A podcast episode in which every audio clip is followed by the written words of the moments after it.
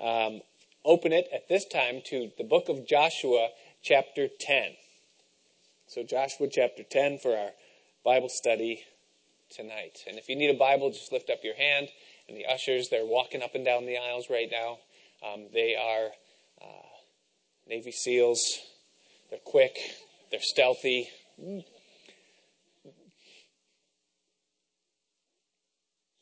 The Delta Force. What is going on with the cold weather? It was freezing today, wasn't it? Joshua chapter 10. Have you ever had a really long day? You're laughing because you read ahead, right? I'm talking about a really long day where things just seem to go bad on every front and from every direction from the moment that you open your eyes in the morning. I mean, supernaturally bad.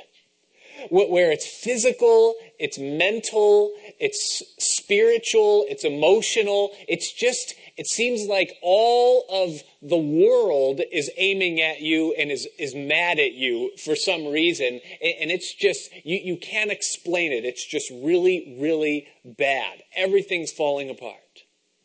For some of you, you'd say it's more than just a long day. It's been a long week or it's been a long month or maybe a long year or maybe a long life. It's exactly what we find in our text tonight that is facing the people of God. They're about to be faced with some major problems. What we're going to see is how those problems are actually prescribed by God and turn out to their progress. And it's a principle that God employs in the lives of his people using problems in order to bring them to progress in the will that he has for their lives. And so we see it in our text, we see how it happens, we see when it happens, and then we get to apply it to our lives that we might also see it happen for us as well. So if you look with me, chapter 10, verse 1. It says, Now it came to pass when Adonai Zedek, the king of Jerusalem, it's the first mention of Jerusalem in the Bible. It says how he heard how Joshua had taken Ai and had utterly destroyed it, as he had done to Jericho and its king, so he had done to Ai and its king. And how the inhabitants of Gibeon had made peace with Israel and were among them that they feared greatly. Because Gibeon was a great city, like one of the royal cities, and because it was greater than Ai, and all its men were mighty. Now, we meet up with Joshua and the armies of Israel now in the middle of their conquest of the promised land. The book of Joshua really divides into three segments or sections. The first is the entering into the promised land. That's in chapters 1 through 5. And then the second section, chapters 6 through 12, is the conquest of the land. That is, when they defeat and dethrone all of the kings of the Canaanites and successfully take over their land as God had commanded them to do, as God had promised to Abraham. And then the third segment is chapters 13 through the end of the book, and that is simply the division of the land, how it is allotted to the 12 tribes and given to them as an inheritance for them, uh, you know, to, to have their promised land. Now, where we find ourselves is in the middle of the conquest portion of this. Really, it's kind of towards the beginning, but don't blink because it goes really quick. The strategy that they're using is one of divide and conquer. They're going into the land just about at the dead center point. I mean, the land is somewhat rectangular from north to south, and they go in in the very center and they're going to split the land in half. They start at Jericho and then they move in a little bit further to Ai and now they're going to cut straight across the middle. And chapter 10 is an account of how they take the southern portion of the land, everything from that middle line and downward. Then chapter 11 is everything from that middle line upward. And so the conquest happens very quickly, at least in terms of chapters and verses that are allotted to explaining it to us. We find that the time lapse is about seven years that it takes to go through the whole thing, but only two chapters given to that time. Now we've seen Jericho fall, as we saw in the first two verses here. And then we saw what happened with Ai, how there was a minor setback, but it turned into a major victory as Israel went through and then took over and, and, and accomplished the task of defeating Ai. And then last week we met the Gibeonites, a group of defectors, a, a segment of the population there in Canaan who realized that they were condemned and that they had to do something to spare their lives if they wanted to spare their lives because they knew that their days were numbered and that their, their, you know, uh, their time had come, really. And so they deceive Joshua and they make a peace treaty with him. And, and God honors it. Even though they did it the wrong way, and although they were crafty, God honored what they did, and He accepted their plea for peace because we see that it was mixed with faith. That they believed in who He was, and they knew that it was their only hope, and so they come to Joshua, they plead for mercy, basically, and they obtain it. They receive it, and they become servants to Israel because of the covenant that was made uh, there in that time. Now, though they made peace with Joshua and their lives were spared, that decision, that move, doesn't come without consequences. Because what we see is that now the king of Jerusalem and some of the other kings of the land with them are upset by this. They see that Gibeon has defected and they're angry at Gibeon because of this. And it tells us there that Adonizedek feared because of the defection of the Gibeonites. Now, why did he fear? He feared for two reasons. Number one, because it meant that his forces or the stand that the Canaanites would make would be weakened. We're told that the Gibeonites were one of the royal cities that the men were mighty. The men of Gibeon were mighty. And so, therefore, the king of Jerusalem realized that, hey, we don't have these guys fighting on our team anymore, and that makes us just a little bit weaker in our stand against the Israelites. Number two, the second reason that he feared was because he was afraid that perhaps other Canaanite peoples, cities, towns, kingdoms would also defect to Joshua and would essentially end up fighting against him. So he feared for his life because of the covenant that was made, and uh, you know, and, and he's afraid that others will follow suit. Now, that is a great picture. What happens with Adonai Bezek and with the Gibeonites of what happens with the people that give their lives and make a decision to defect from the kingdom of darkness and to make a decision for the kingdom of God and turn their life over to the Lord. When a person gives their life to the Lord, when they say, I no longer want to walk in the paths of death, but I want to give myself to the King of life, there's a consequence for it. And that is that Satan, your former boss, the one who used to hold the reins of your life, isn't happy. And just like Adonai-Zedek fears because of the defection of the Gibeonites, so Satan also realizes that his kingdom is weakened when someone turns their life over to Jesus Christ. Why? Why is that? Well, first of all, the, the strength of Satan's kingdom is that of numbers. That's what he has going on his side. Now, if you've been following with us in Joshua, then you've heard me say not once or twice that the strength of Satan's kingdom is the lies that he tells. He is the father of lies. And the strength of his kingdom is founded upon lies. And the lies of Satan are so ridiculous that the only way that he can continue to thrive and maintain a stronghold upon this world and upon people's lives is because of the amount of people that actually believe his lies. But his lies are really ridiculous. I mean, think with me and just pretend for just a minute that Satan had absolutely zero followers. That everyone on the whole planet believed in God and believed in the Bible and believed in Christ and had a relationship with Him.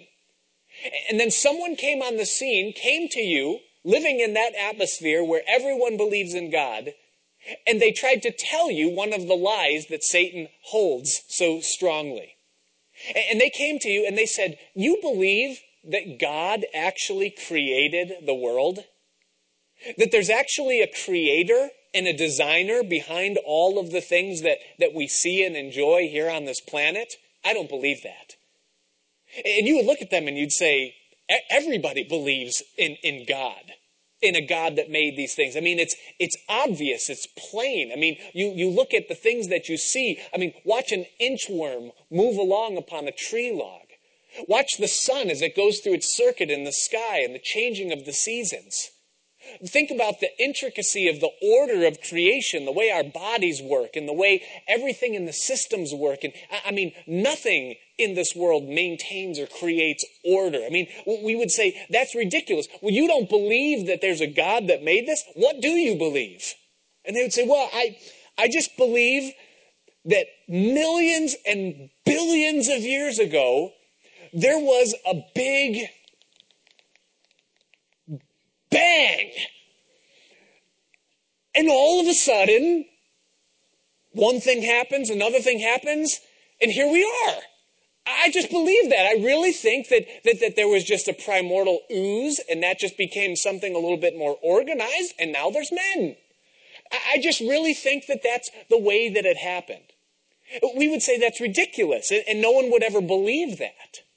Or, or maybe one, uh, another one of Satan's lies that he, that he hangs on to, that he deceives people with. Oh, it's not really a life until it's born. It's not really officially considered alive until it has a social security number and a birth certificate. Until then, it's just a mass of disorganized nothing, and it's really not a big deal if you choose to demolish it. Yeah? Hey, let's try that in real life. Okay? Let's go back to the 1910s, you know, when Henry Ford was working on the first gasoline engine. And it wasn't completed yet. He hadn't yet birthed it to the world scene. And here you come into the room and you say, you know what? I don't like it. And I don't want that in my world because that would be so inconvenient. And you just take a baseball bat and you just smash that thing to pieces and say, what? What did I do? It's, it's really not a big deal because it wasn't finished yet. How would Henry Ford feel? Well, how does God feel? How does God feel when something that he's knitting together, the cells that are being organized, the personality that's being wired, the uniqueness and the intricacy, how does God feel? Well, if everyone believed in God and someone tried to say, well, hey, that life isn't really a life, then we would look on and we'd say, where do you even come up with those ideas? But here's the strength of Satan's lie is that he has been able to achieve that the majority of people believe what it is that he propagates and the lie that he gives. And that's the strength of his kingdom. And therefore, when there's a defector, when someone says, you know what, I see through those lies, I realize the vanity and the emptiness of what it is that it has been told to me, and I'm choosing to give my life now to the truth, to King Jesus, who sets me free, who wants to give abundant life, and now I'm going to give myself to him, Satan looks on, and it, he fears. Just as Adonai Bezek fears. He also fears, not just because the strength of his kingdom is weakened through someone who left, but also because of the potential influence that that defector might have on others. That someone else might look into the life of someone who's given themselves to Christ and they might begin to see the blessing of God. They might begin to see life come into their eyes. They might be able to see chains fall off of their back bondage broken, addictions subsided, physical infirmities healed. They might begin to see those things happen, and that they might also then say, hey, we need to do what the Gibeonites did.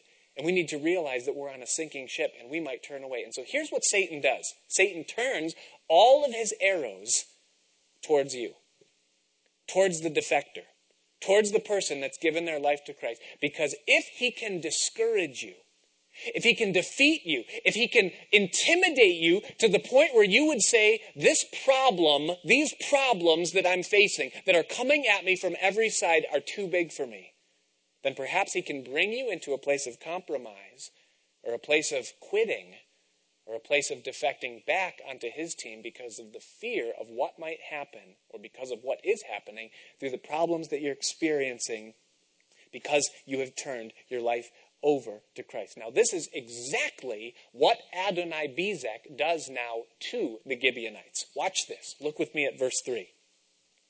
It says, Therefore, Adonai Zedek, king of Jerusalem, sent to Hoham, king of Hebron, Piram, king of Jarmuth, Japhia, king of Lachish, and Debir, king of Eglon, saying, Come up to me and help me, that we may attack Gibeon for it has made peace with Joshua and with the children of Israel.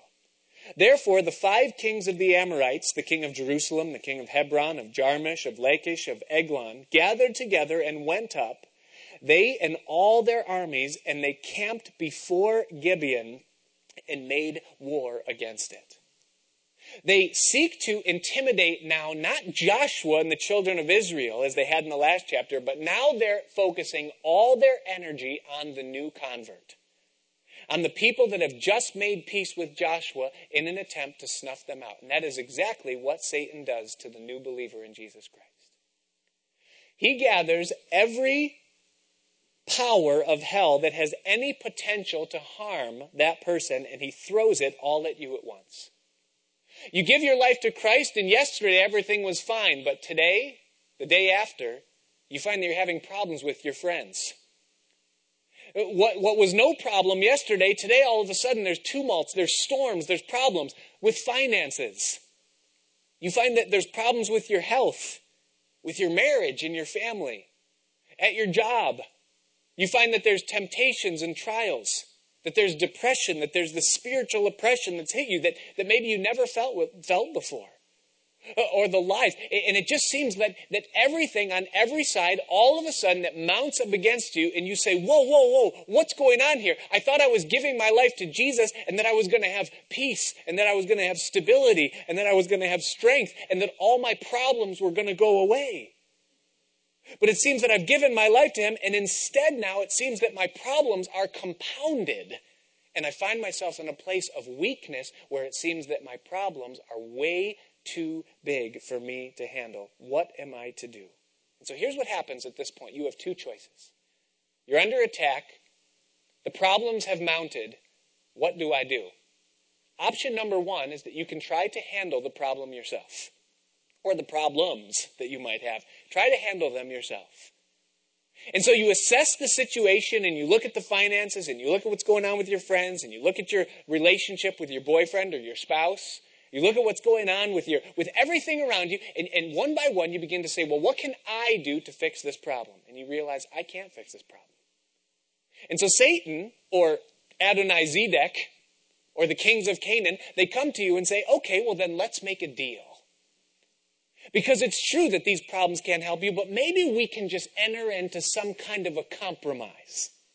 Maybe we can just get into some kind of a contract. You give me your word that you're not going to go all in with Joshua and fight against me.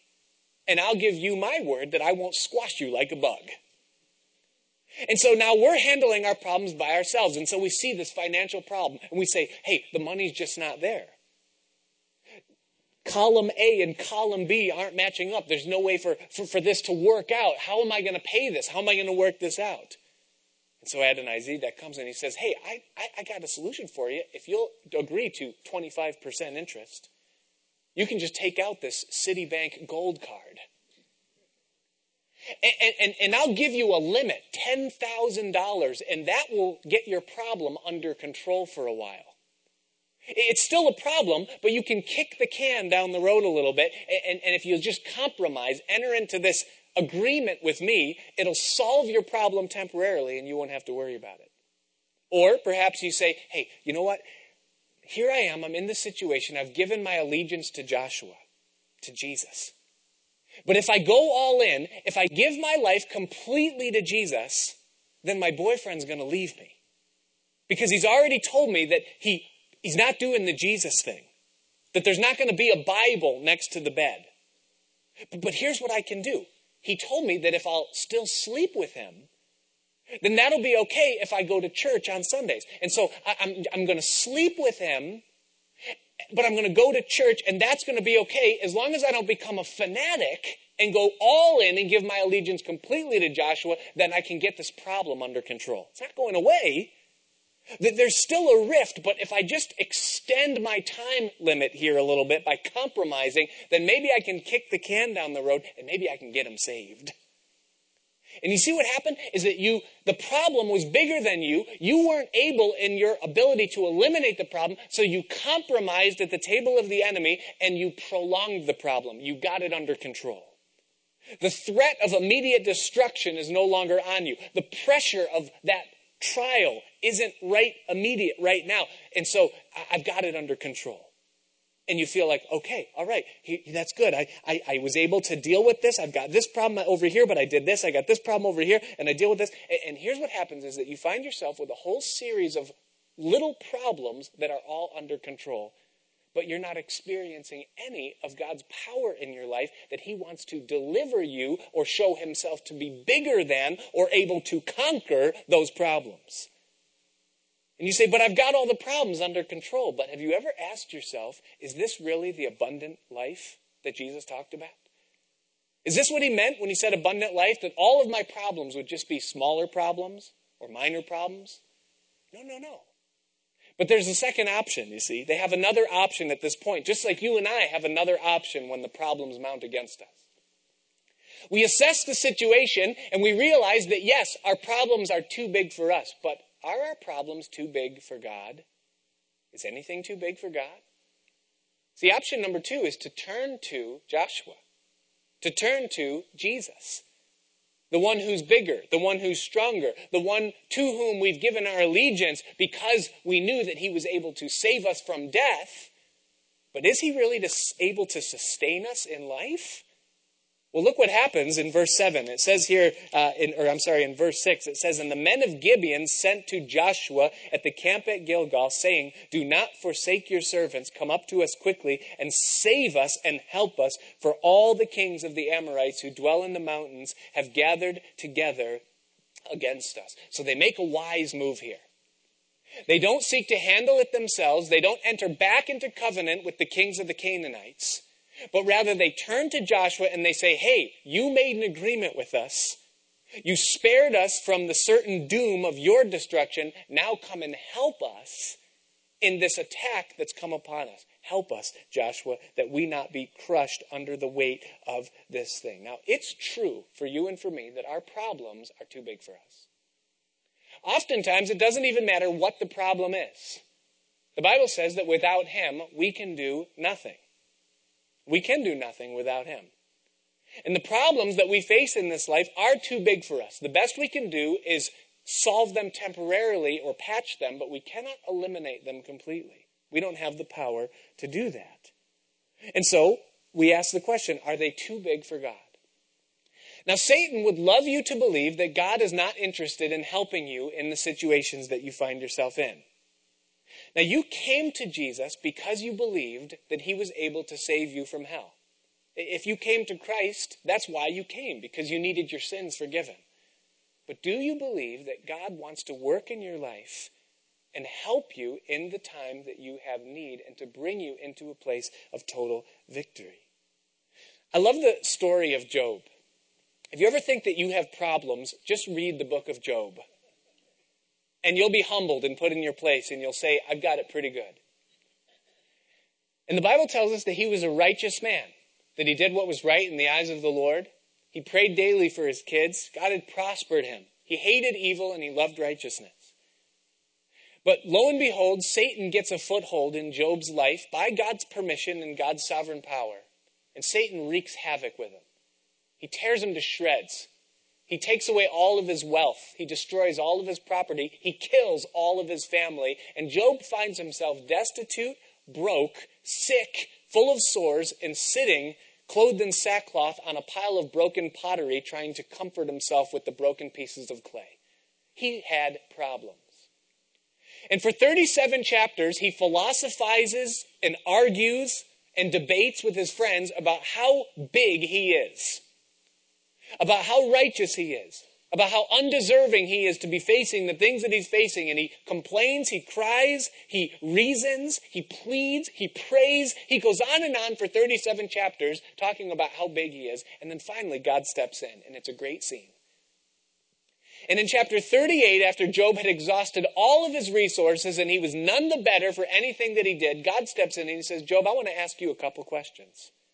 And God begins to now quiz Job about things that are way bigger than he is. Listen to just a few verses from Job chapter 38, things that God asks Job when he questions him. In verse 4, God says to Job, He says, Where were you when I laid the foundations of the earth? Tell me if you have understanding. In verse 12, he says, Have you commanded the morning since your days began and caused the dawn to know its place? Verse 17, he says, Have the gates of death been revealed to you, or have you seen the doors of the shadow of death? Life and death. Do you understand that, Job? In all your size and all of your righteousness, your ability to help and fix yourself? Verse 18, he says, Have you comprehended the breadth of the earth? Tell me if you know all this. Verse 29, God asks Job, He says, From whose womb comes the ice and the frost of heaven? Who gives it birth? The waters harden like stone, and the surface of the deep is frozen. Verse 31, he says, Can you bind the cluster of Pleiades, the stars and the constellations, or loose the belt of Orion? Can you bring out Mazzaroth in its season, or can you guide the great bear with its cubs? Do you know the ordinances of the heavens? Can you set their dominion over the earth? Verse 35, he says, Can you send out lightnings that they may go and say to you, Here we are? And this goes on for three chapters. And you can read those chapters as, as Job just gets lower and lower and lower as he realizes that God is bigger and bigger and bigger, and that he is smaller and smaller and smaller. But what that means is that God is bigger than the problems Job has. Did you know that God is bigger than the problems that you have? If you look up on the screen, you're going to see a picture that was in yesterday's news. They're brand newly published pictures of Saturn. I don't think that's the one. There it is. I can see the reflection in the, you know, anyway. You know, brand newly pictures, satellite pictures from outside the orbit of Saturn, and you can see our Earth. You see that tiny little speck with the arrow in it? That's planet Earth from Saturn, which is only 900 million miles away, which really isn't all that far when you consider the size of our solar system. That's Earth. The next picture is a picture of you from that same location. you see that? now, we're just talking about planets here you know, Saturn, Jupiter, Mars, Earth, Venus, Mercury, Pluto. You know, these are just, this is all inside our solar system. This is all close to home. I mean, this is a stone's throw away, solar system stuff. When we bring it into the realm of galaxies, there's over 200 million estimated galaxies in the universe. Not just, now, now think about this. Sun, Milky Way galaxy. It's a big difference. And then you have 200 million galaxies in the universe, all spaced out, and the Bible says that the universe measures the span of God's hand. From the tip of his pinky to the tip of his thumb, that measures the whole universe. It's all contained in that. Now, if you were to look at that second picture again, you would also see what you look like from that perspective. God is bigger than whatever problems you might have. You say, well, that's exactly my point and my problem in this whole thing is that I realize how big God is. And yes, I know that God has power over my problems. But if He's so big and I am so teeny, teeny, teeny small, then why would a God that big take interest in my problem? Doesn't he have bigger and better things to do than worry about the things that are going on in my life? Now, listen, I don't have an answer to that question. I don't know why God is interested in your problems. I just know that he is because the Bible says that he is. And the Bible says that God sent his son to this solar system, to our planet, to hang on a cross and die, to be the proof that he is absolutely madly in love with you and that he is concerned with bringing you into the victorious life. Now why? I don't know, but Romans 8:32 says this. It says that he that spared not his own son, but freely delivered him up for us all, how shall he not with him also freely give us all things? That God is concerned with the problems of his people and he's desiring to help. And here is what I would suggest to you. Could it be that the problems that you are facing tonight could be on purpose prescribed by God to be bigger than you are so that you might in turn turn to Him and find out just how much bigger than your problems He is. See, if you seek to handle your problem yourself, you're going to find out how small you are. But if you turn it over to Him, you're going to find out just how big He is and how willing He is to work on your behalf in your situation. There are three facts concerning God and the problems that we see here in the text and the problems that we see in our lives. Fact number one is this is that God is bigger than our problems. And you could write that down if you're taking notes. God is bigger than our problems. But we must believe in Him and turn our lives completely over to Him and trust Him to take care of those problems. Now, the result when we do that, when we give our lives to Him instead of handling it ourselves, is that we will experience courage instead of compromise. We'll see the things that are bigger than us, but rather than cowering under them and compromising at Satan's table, we'll stand up and courageously embrace those things in our life and say, God must have something glorious that He is longing to do if He's allowing these things to happen in my life. There will be courage instead of compromise. What these people find is that Joshua is willing to help. Look with me at verse 7. It says, So Joshua ascended from Gilgal, he and all the people of war with him, and all the mighty men of valor. Now, Joshua didn't have to do this. There's nothing worded in the contract that he made with the Gibeonites that said that he had to do it. He could have made every excuse in the book not to. He could have said, This is our way out of this bad situation that we got ourselves into. We could get rid of these people. Hey, we're 25 miles away and they are immediately surrounded by their enemies. There's no way we'll even get there on time. Sorry, Gibeonites, you're on your own. But it tells us that Joshua, who is for us a representation of Jesus, that he wasn't willing to see even the least of these squashed in the midst of their tribulation. And no matter what the cost would be to Joshua and the armies, he was willing to go and come to their aid. Now, Joshua is going to join with Gibeon. And Joshua Jr., which is the Joshua that we're studying here in the text, Joshua Jr. is still smaller than the five kings of the Amorites that are coming against him. In other words, put Joshua's army, add to that the Gibeonites, put them against the five kings of the Amorites there, and the Amorites are still bigger. In other words, the problem now that Joshua has taken is bigger than he is. The problem is not bigger than God, but it is bigger than Joshua and the Gibeonites, which brings us now to fact number two. Fact number two is this, is that God is willing to give us the victory in our fights, but we must be willing to fight. Look at verse 8. It says that the Lord said to Joshua, Do not fear them, for I have delivered them into your hand. Not a man of them shall stand before you. Joshua therefore came upon them suddenly having marched all night from Gilgal. God tells Joshua here, he gives him two things. He gives him, first of all, a command, and then he gives him a commission. He says, Joshua, I'm going to deliver them into your hand, but you must ascend, and without fear, you must go and you must take on, you must fight against this enemy. Interesting. Don't fear them. Now that requires faith. For you and I to stand up against the problems that we face requires faith. To believe that God is going to come through and that we don't need to compromise or try to handle it ourselves. There's also a commission he has to fight. Now, again, Gilgal is 25 miles away. We saw in chapter 9 that it took three days to get there at an ordinary traveling pace. But we see that Joshua's going to go through the night and he's going to get there in one day. Gilgal, where Israel is camped, is also 4,000 feet lower in elevation than Gibeon, where they have to march these 25 miles, meaning that they march all night, 25 miles uphill, in order to get to their destination and fight the battle that they have to fight. And that required effort. It required work.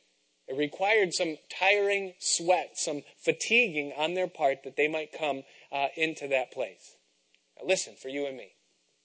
Even though God promises that He's going to give us victory in our situations, He requires, He asks of you and I that we also fight.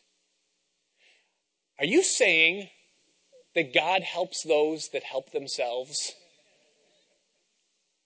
Because I've always heard that God, that's not in the Bible, that that's not a verse that God helps. Are you saying, though, that God helps those, that, that we actually have to help God help us? Is that what you're saying? No, that's not what I'm saying. I'm not saying that God helps those that helps themselves. Here's what I'm saying, is that God wants us to play a part.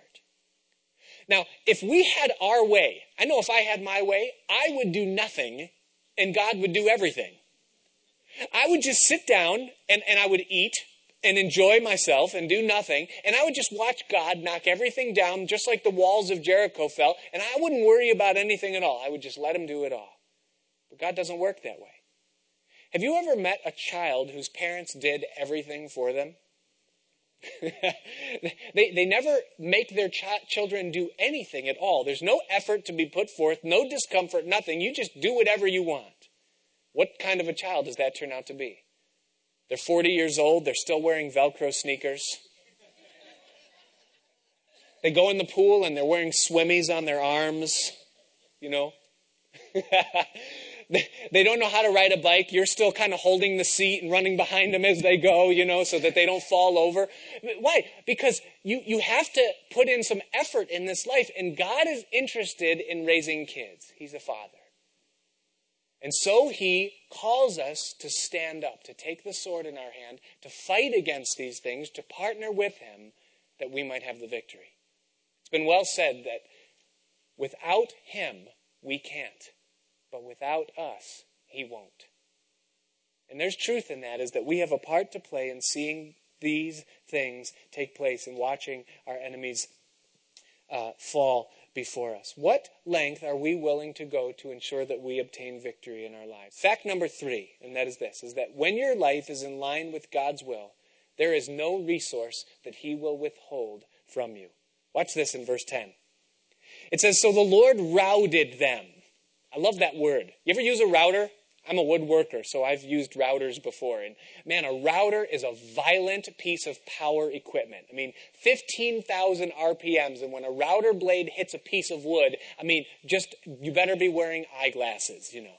And it's a great picture. You just see as though God takes a router and he goes in and you just see Canaanites flying everywhere. You know, it says that he routed them, you know before Israel. He killed them with a great slaughter at Gibeon, chased them along the road that goes to Beth Horon, and struck them down as far as Azekah and Makkedah. Now watch this. It says, And it happened as they fled before Israel and were on the descent of Beth Horon, that the Lord cast down large hailstones from heaven on them as far as Azekah, and they died. There were more who died from the hailstones than the children of Israel killed with the sword. So they go into this battle, they begin to fight, the Lord routs them, He sends them running, fleeing before Israel, Israel chases them, and God says, you know what? Hey, these people are doing my will, they're in my path, they're doing what I've called them to do, I'm gonna help them. And so he opens up the treasuries of hail and he begins to throw rocks upon the Canaanites. Now there's significance in this act. Why hailstones? Why did God choose to do it this way? Under the Mosaic law, the penalty for blasphemy was stoning. And that's what these people were guilty of. Jesus said that all manner of sin will be forgiven unto men, but there's one sin that will not be forgiven, and that is this the blasphemy of the Holy Spirit.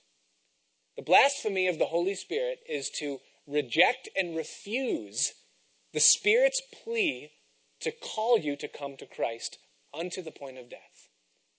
If you refuse and refuse and refuse, the Spirit's knocking upon your heart saying you need to get saved, you need to come to Christ. You've committed the blasphemy of the Holy Spirit. And once you've committed that sin unto death, you're condemned, you see. Now, in the book of Revelation, in chapter 16, when God is judging the world, He's going to do this same thing again. He's going to rain large hailstones upon the people. Revelation 16 21 says that they are a talent in weight. A talent is about 100 pounds. Now, can you imagine a hailstone that weighs about 100 pounds?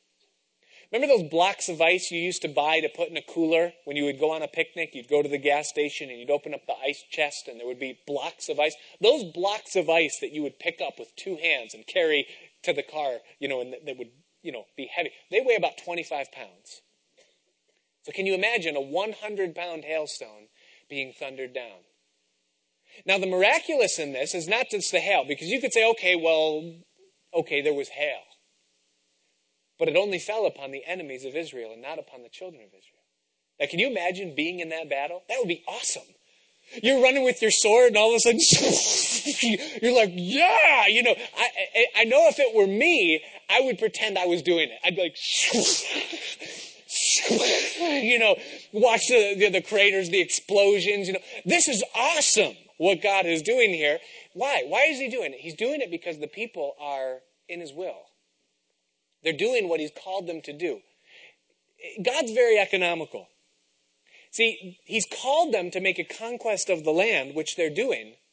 But they're not doing it one king at a time. He's brought five kings to the battlefield all at once, and God is giving them the victory over these kings all in one battle. Now, Joshua, who's pursuing them, who's obeying and doing what God called him to do, who's obtaining victory over his enemies, realizes he's running out of daylight. He knows that he needs more time.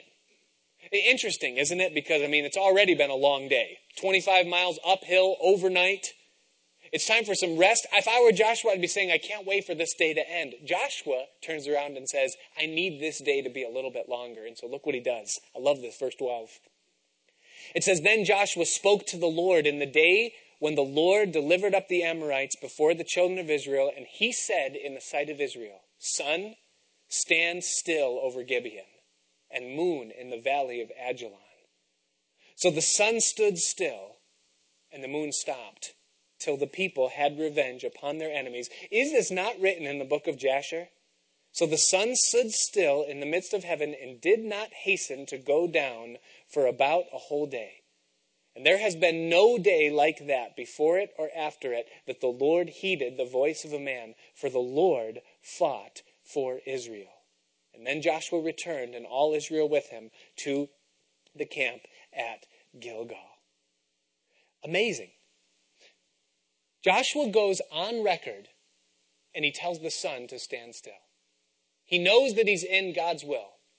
He believes that all of the resources of heaven are at his disposal because of what he's doing and where he is. And so he's confident that God will do all that needs to be done in order for him to ensure that he has total victory. And so he speaks to the sun and he tells the sun to stand still. Now, for many skeptics, critics, opponents of the Bible, this is a favorite passage. Because they say, come on. I mean, you know, the Red Sea is one thing. The loaves and the fishes is another. Walking on water is something else. But did, you hear what you just said? that God caused the sun to stand still. Now, first of all, that's just absurd. That God would interrupt the entire solar system and stop the sun in its track. I mean, just the sheer size of that is pure ridiculous, they'll say. Second of all, they'll say, it's not even scientifically accurate. Everybody knows that the sun doesn't move through the sky. The sun is standing still. The Bible got it wrong. God is wrong. There's an no, no, no, no. Listen, listen. To Joshua and to everyone else that lives upon planet Earth, what's the appearance? The appearance is though the sun moves throughout the sky. Now that doesn't mean that God isn't true or that the Bible isn't real because Joshua didn't know that. It means that God is willing to work on our behalf even when we don't fully understand how things work on His end of things. Do you understand? God is able to do it. He's able to move the sun through the sky uh, in that thing. Now, they say, okay, fine, we'll give you that. So maybe Joshua didn't know that the sun was in the center. If God stopped the rotation of the earth, let's just say, because that's what causes the rising and setting of the sun, the rotation of the earth. If God were to stop that suddenly, then you would have inertia, things like to keep on doing what they're already doing, and you would have bodies and water everywhere. I mean, can you imagine all of a sudden stop and all of a sudden, you know, every one of us right now, we would just be in that wall through it. You know, the, the Pacific Ocean would just douse the entire United States of America and we'd all drown. We'd say, what in the world was that? Listen, do you think God might have been able to slow it down to a stop? I mean, we do that in our cars all the time, right? I mean, we can go from 60 to zero in about four seconds and we don't go through the windshield. Because the sun stopped in the sky doesn't mean that God said, stop. Furthermore, can I ask you this? Isn't it possible for the God who made the universe, if he wanted to stop the sun suddenly, I mean the earth suddenly, couldn't he do that and also at the same time keep the water where it belongs and keep us in our place, in our position? I believe that he could. Furthermore, when you look at the chronicles of history, of other cultures and things, what you find is that there are records in other places of a day like this. The ancient Chinese writings, the Incas of Peru, the Aztecs of Mexico, Babylonian and Persian records, the temple records of Egypt, all of them recount a day or a night, depending on where they were, that lasted about two times the length of a normal day or night. They all have record of that in other places meaning that there is scientific, factual things that back it up. There's other things too that have been done, tracking star and planet models that find a missing day and, and, and, all the rest, and then there's argument about all that. And we could talk about all of those other things, but let me ask you this, Christian. Is it enough for you to believe that the God who made the heavens and the earth is able to be Lord over the heavens and the earth and to stop the sun in the sky in order for Joshua to obtain the victory? Some other theories, not that they matter, about what might have happened that day. Some say that, well, God didn't really stop the earth from spinning, but he just caused there to be a refraction or reflection of moisture in the air, and that it was the appearance of a long day that gave Joshua the victory. Some have said that perhaps an asteroid hit the earth at that moment and it slowed down the rotation of the earth in half you know, and kept uh, that happening. You know, and, and there's other things. Um, the, the other, some people say that it's just poetic. That, that God gave him the ability to produce two days worth of slaughter in one day's worth of time. The problem with that is that it tells us that the sun stood still in the sky, and it says it twice, and it says that there was no day like that before it or since that God heeded the voice of a man. The bottom line is that if you can believe Genesis 1 1, that in the beginning God created the heavens and the earth, then it shouldn't be a problem for you to believe that God can do any of the things that the Bible says that he can do. Is there anything that's too hard for the Lord? And the Bible says that there's not. Twice in Jeremiah, God says, I am the God of all flesh, and there is nothing that is too hard for me. And he is able. And so the question that that leaves us with is that if God can stop the course of galaxies in their intricate place, then is he able to stop the course of a cancer that would grow in a body? Or the chaos that exists in a family where it seems like people are ripping themselves apart and there's constant angst and strife? Or the corruption of a heart? Or a marriage that's dissolving? If God's powerful enough to stop galaxies, is he not powerful enough to move in whatever situation we might find ourselves in and bring order back to it?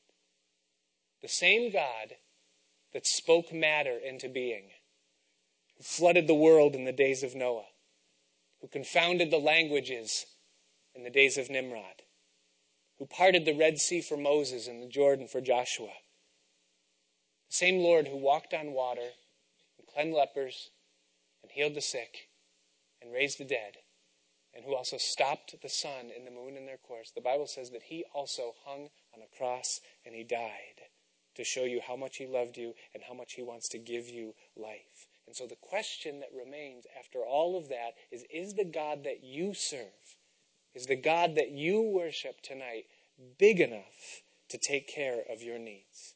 And do you believe in Him enough to turn your life completely over to Him and to bring your life into alignment with His will?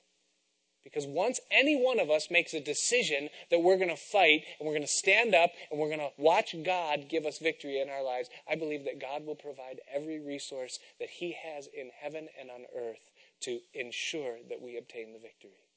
Because that's the God that we serve, and that's the point of this passage. Ephesians chapter 3, verses 20 and 21. It says, Now unto him that is able to do exceedingly abundantly above all that we can ask or think. That that is his desire.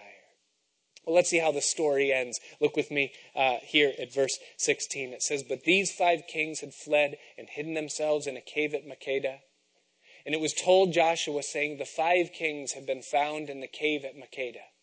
So Joshua said, Roll large stones against the mouth of the cave and set men by it to guard them. And do not stay there yourselves, but pursue your enemies and attack their rear guard. Do not allow them to enter their cities, for the Lord your God has delivered them into your hand. And then it happened while Joshua and the children of Israel made an end of slaying them with a very great slaughter till they had finished, that those who escaped entered fortified cities. And all the people returned to the camp to Joshua at Makkedah in peace. No one moved his tongue against any of the children of Israel. Now, I love this picture because just rewind in their history just a few months to the other side of the Jordan River. It was a totally different picture. They were weak, they were trembling, they were afraid, they were timid, they were nothing. And now, just a few months later, we see a completely different dynamic in their lives. They're empowered. They're motivated. They're being moved. God is helping them. They're, they're, they're empowered by His Spirit. And, and no one dares even speak a word against them. Listen, that's the power of Christ and what He wants to do in the life of His people. And it says in verse 22 And then Joshua said, Open the mouth of the cave and bring out those five kings to me from the cave. And they did so and brought out those five kings to him from the cave the king of Jerusalem, the king of Hebron, the king of Jarmuth, the king of Lachish, and the king of Eglon. And so it was when they brought out those kings to Joshua that Joshua called for, them, for all the men of Israel and said to the captains of the men of war who went with him, Come near, put your feet on the necks of these kings. And they drew near, and they put their feet on their necks. And then Joshua said to them, Do not be afraid nor dismayed. Be strong and of good courage, for thus the Lord will do to all your enemies against whom you fight. What a great picture. The problems that had been looming over Gibeon and over Joshua at the beginning of the chapter are now subdued under their feet and about to be slain. That's what God does. And then Joshua said to them, Do not be afraid nor dismayed, be strong and of good courage, for thus the Lord will do to all your enemies. Verse 26 And afterward Joshua struck them and killed them and hanged them on five trees and they were hanging on the trees until evening. And so it was at the time of the going down of the sun that Joshua commanded, and they took them down from the trees, cast them into the cave where they had been hidden, and large stones were laid against the cave's mouth, which remain unto this day, this very day. And so we see the enemies of Israel and of Joshua subdued and put underneath his feet in this thing. I, I love this picture because the problem that they faced ended up like this. The problem ended up with the feet of Joshua over its neck, and then slain, and then hung, and then buried in the earth, and then removed and slaughtered. And it's a perfect picture of what God has done to the enemies of you and I. Is that He absorbed all of them upon Himself as He hung on a tree and was put into a tomb, but was raised again. He is the Lord of all things. And so the rest of the chapter, you can read through the rest, is a synopsis of the southern conquest. It's just a repetitious, uh, you know, giving of, of how those kings were slain. Um, and, and, and, Joshua subdues the southern area all the way from Kadesh Barnea all the way to Gaza to the Great Sea. And, and they, they, they take over this conquest of the land through this thing. But here's where we close, and the musicians can come at this time question is what problem are you facing tonight? Where do you find yourself struggling the greatest? And do you believe that God is bigger and that God is willing to give you victory over all of your enemies and what He wants to do in you? Did you know that if you are willing to bring your life into alignment with Him, that He will give you every resource of heaven to help you in your conquest? And no matter how complicated your problems are, you might say that my life and my problems are more complicated than the very universe itself. And I would say to you, exactly. That God is more powerful than those things, and He's able. And listen, until you are willing to give yourself completely to Him, you're going to live a life of constant frustration. And here's why. Because our Joshua, Jesus, is committed to destroying the enemies in our lives. And as long as we are at the table of compromise and we're giving in and falling short, then we're frustrating the purposes of God in our life. We're not seeing the kingdom of darkness defeated, and we're not experiencing the power and the presence of our King and his ability to set us free and give us the things that he wants to give us. And so may the Lord give us the victory. And may you find yourself in that place where he can do for you what he's wanting to do for you. Father, we thank you tonight for this great word that reminds us again, Lord, of just how big you are and how willing you are to work on our behalf. Lord, we ask that you would reveal to us personally and individually those areas of our life that you're seeking to subdue, to bring victory, and bring us into perfect life. Father, we thank you for the promises that are given to us through this text, the pictures that it illustrates. And may we, Lord, find ourselves growing, going from glory to glory, and experiencing you in ever greater, ever stronger ways. We pray you burn these things into our heart and our mind. We ask in Jesus' name. Amen. Let's all stand together.